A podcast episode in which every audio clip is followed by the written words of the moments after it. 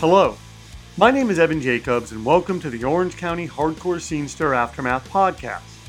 These interviews are part of an ongoing series chronicling the hardcore punk music scene in Orange County, California, and sometimes elsewhere. They are an addendum to the film Orange County Hardcore Scenester. This is a documentary I made that chronicles the 1990s hardcore punk scene. You can stream Orange County Hardcore Scenester on Vimeo. For $2 a month, you can watch every Anademia film by subscribing to Anademia Films Unlimited on Vimeo. Links for all this stuff are in each episode description. To support this podcast, please like, rate, and review it. Also, please subscribe to Anademia Films TV on YouTube, where you can view all of these podcasts in their original video form.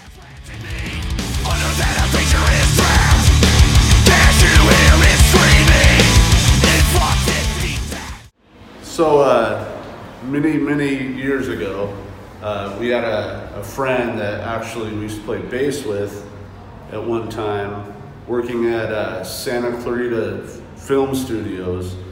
And he gave my buddy and I a tip that Motley Crue was going to be filming a video at the studios and said he could get us in to witness it. So, my friend Matt Crane and I went in there and uh, watched the whole production of the video.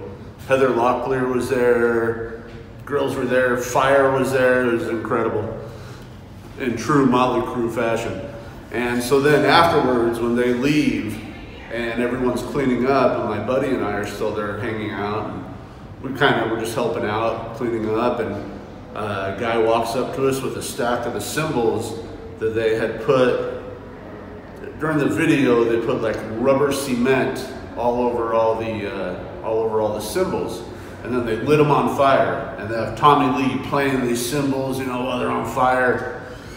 So at the end, they have them all stacked up and they hand them. Some guy comes up to me and my buddy and says, Here, do you guys want these cymbals? Can you clean these up? And we look at each other, we go, Yeah, sure, you know. We both play drums, so we're like, Yeah, heck yeah.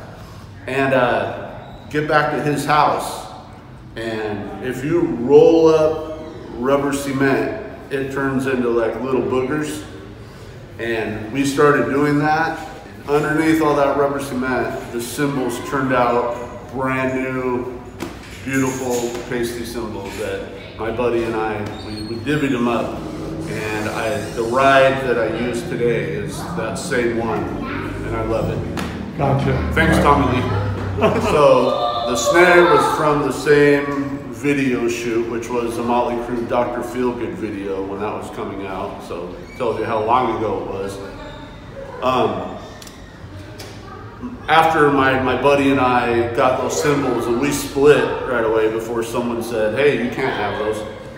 Uh, my, my friend is there still working for the studios, cleaning up. There's a big pile of trash they're throwing away, and on that pile of trash was the snare drum that Tommy Lee was using in the video. Perfect condition. My buddy grabbed it, threw it in his truck, tells me about it. I wind up with it, and that's it's a great snare. I have a couple snares, but that's the one that I was playing today, and the one I plan on playing a bunch of free will shows